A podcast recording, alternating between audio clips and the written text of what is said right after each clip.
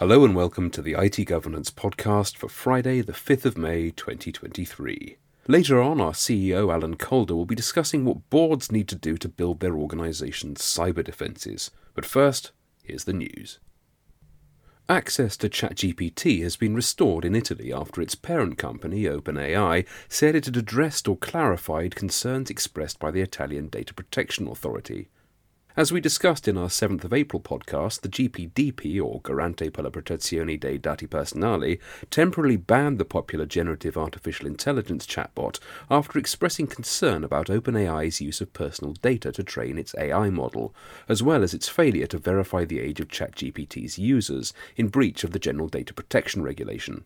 OpenAI's privacy policy is now accessible to people before they register. The company will now offer a tool to verify the age of users, and there's now a form that EU residents can use to exercise their right to object to the processing of their personal data, as stipulated by the GDPR.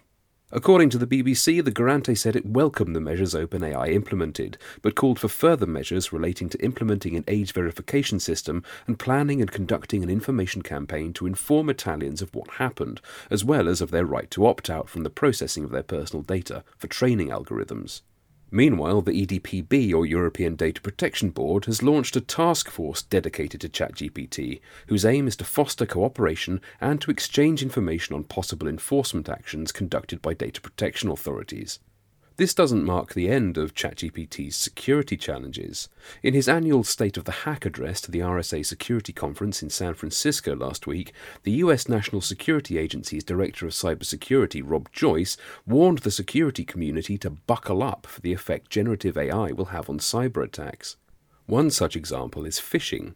As reported by Wired, Joyce said, That Russian native hacker who doesn't speak English well is no longer going to craft a crappy email to your employees. It's going to be native language English. It's going to make sense. It's going to pass the sniff test. So that right there is here today, and we're seeing adversaries, both nation state and criminals, starting to experiment with the ChatGPT type generation to give them English language opportunities. Another concern relates to malware development, with generative AI potentially being used to modify malware to elude scanning tools, such as antivirus software. It's going to help rewrite code and make it in ways that will change the signature and the attributes of it, Joyce said. That is going to be challenging for us in the near term.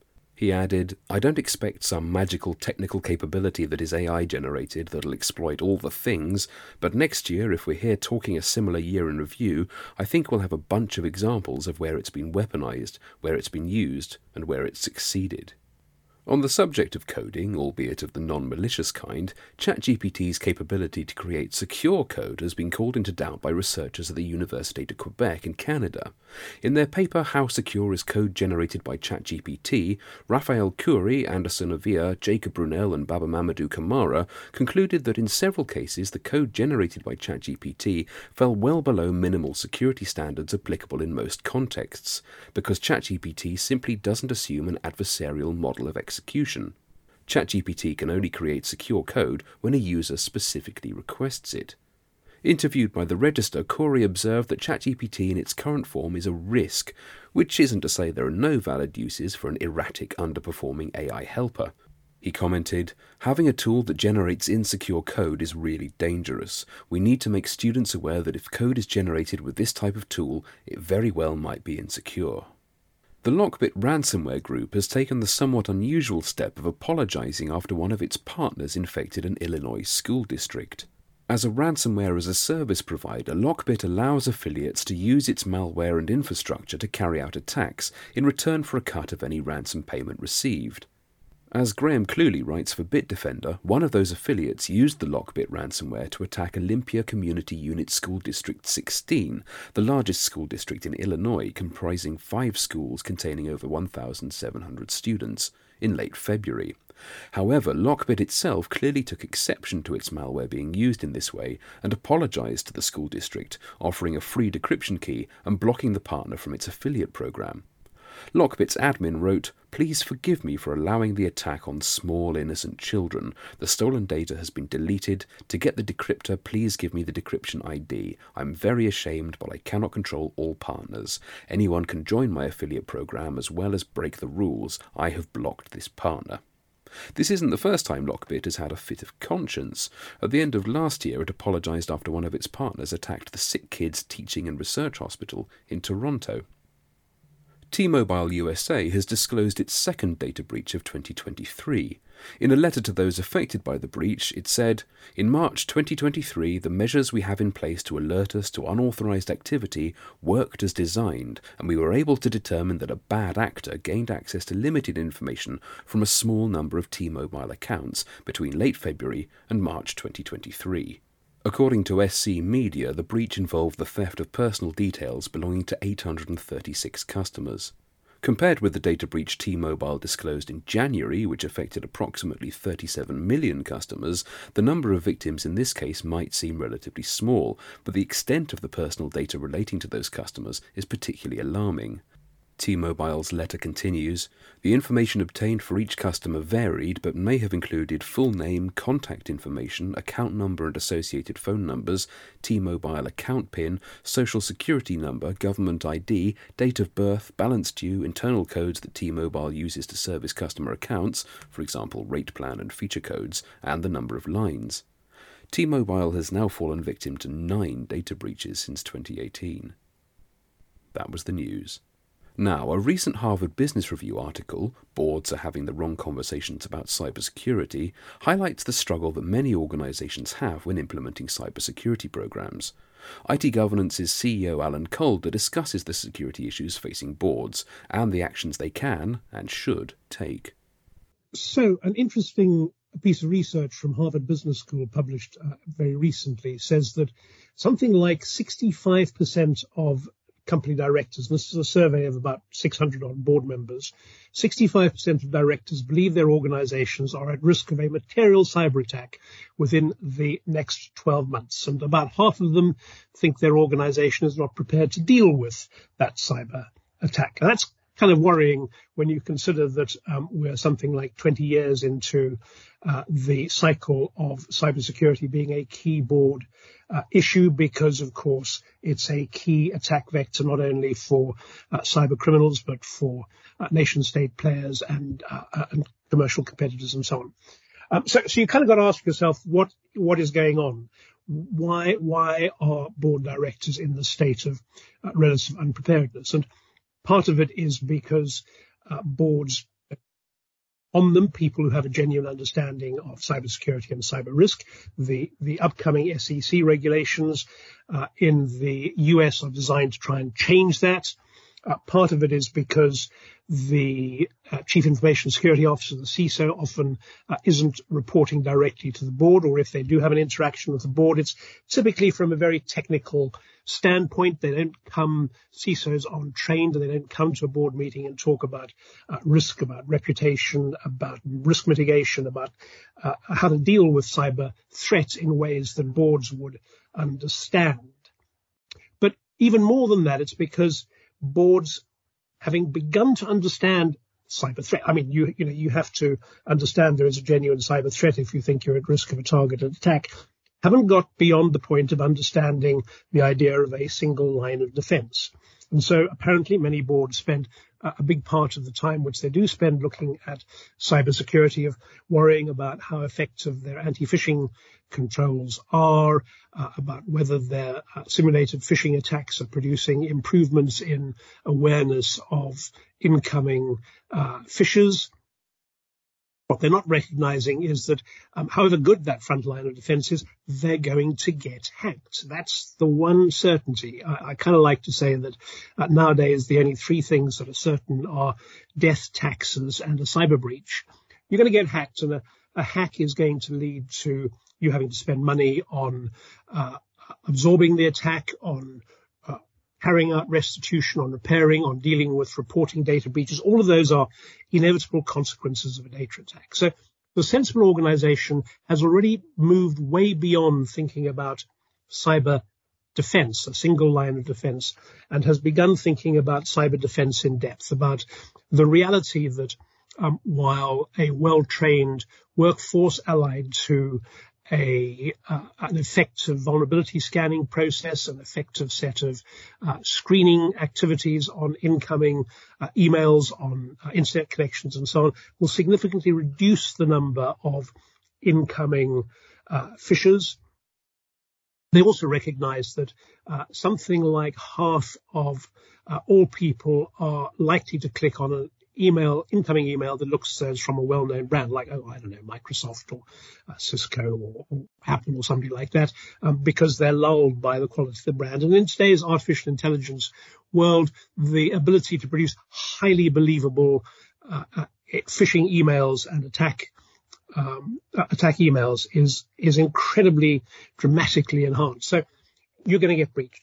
What do you do about that? Well, you've got to try and deal with the number of breaches uh, and narrowing down their impact uh, as they get through more and more layers of defense. The, the, concept of defense in depth is not a new one. It goes back to um, it goes back to Stone Age times. You can go to Stone Age sites right now, and you'll see different layers of uh, uh, um, of defences around a um, on a hill, for instance. You'll see two or three um, concentric circles with ditches in between.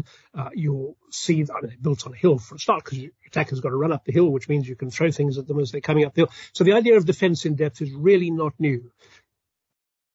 It should be absolutely standard where you're dealing with cybersecurity. You should have different layers of defense which deal with different aspects of an attack as the attack matures through uh, through the organization. And sitting at the middle and back of that is the idea of people who are competent to understand an attack, to think about how to respond to what might be new in an attack, the way it's um, proliferating inside the network, people who have the competence to uh, graft a recovery plan when they didn't have one uh, that was already ready to go.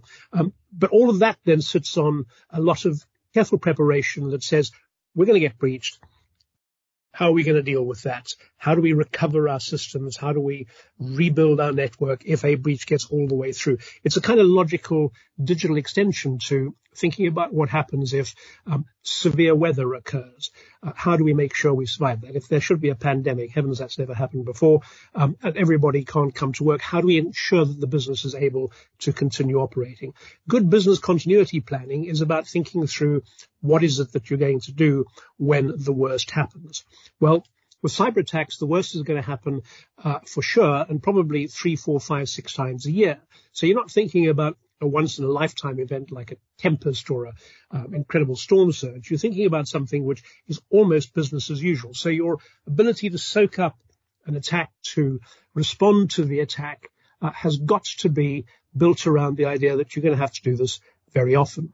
But that means that uh, backup both for users and for the network, backup in the cloud, your cloud configuration, your cloud security, all of that has to be designed not just to defend against uh, the incoming waves of attack, but to enable you to respond when some of those attacks get through your defenses and get through to the point at which your systems go down.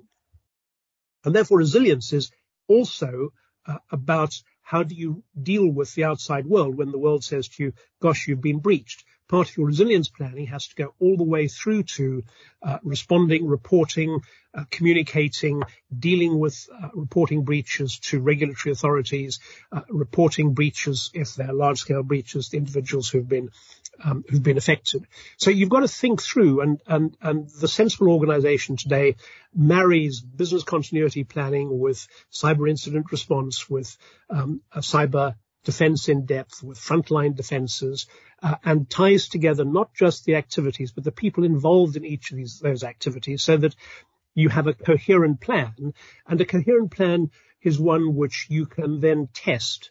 And you should be able to test them by doing more than just a couple of tabletop exercises. Tabletop exercises that look at specific aspects of your uh, resilience planning is a good thing, but you should be able to do much larger uh, exercises which are designed to establish uh, what you would do, for instance, if uh, two of the really bad things that you've identified happens happen simultaneously, and your emergency response team goes to work, but uh, two members of it are either sick um, or uh, have been otherwise uh, are otherwise not available, or your communication systems go down, or somebody can't somebody can't get hold of the business continuity plan.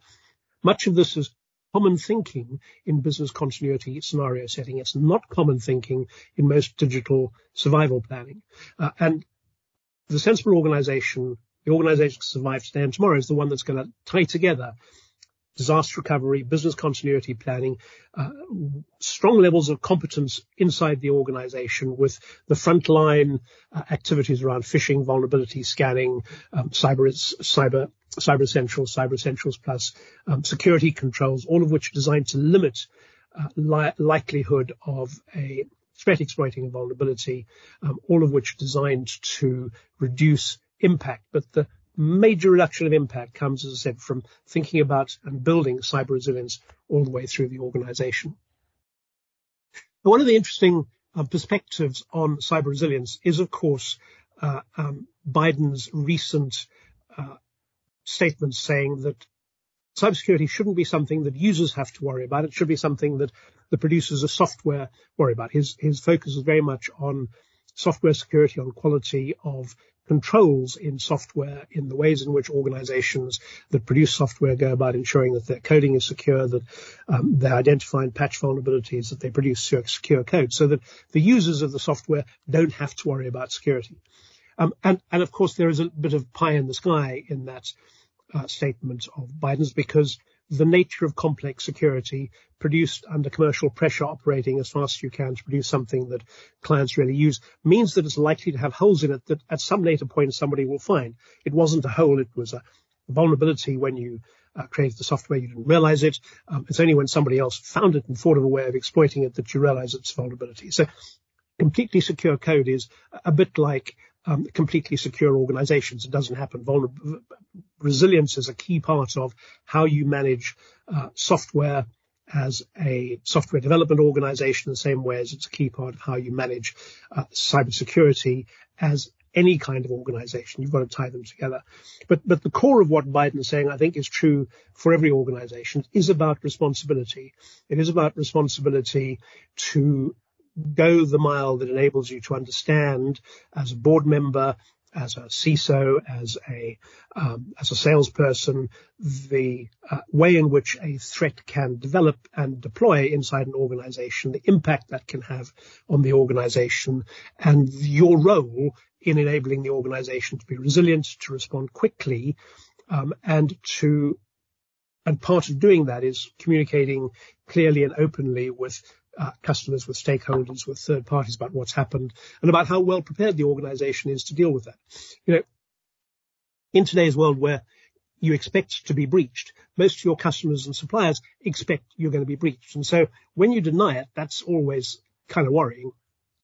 When you are open and say, you know, we've always known about this. We have well prepared defenses. We can deal with that. All of that becomes part of a positioning of the organization as a resilient, robust organization with open, transparent communications with clients and is a bigger part of enabling the organization to survive in the long run. So, uh, you know, I sum up what I'm saying. I think resilience is about more than just simply being able to respond to cyber threats. Resilience is about a whole organizational approach to dealing with a highly dangerous operating environment. The digital world is a highly dangerous operating environment. Uh, and, and approached right by boards and by everybody inside the organization, what you get is a, uh, is a company which is really fit for the uh, second half of the first half of the 21st uh, century. So yeah, I hope that's useful. Thank you, Alan. That's it for this time. As ever, you can get in touch with us either by leaving a comment on the blog or via Twitter at ITGovPod, that's my account, or at ITGovernance.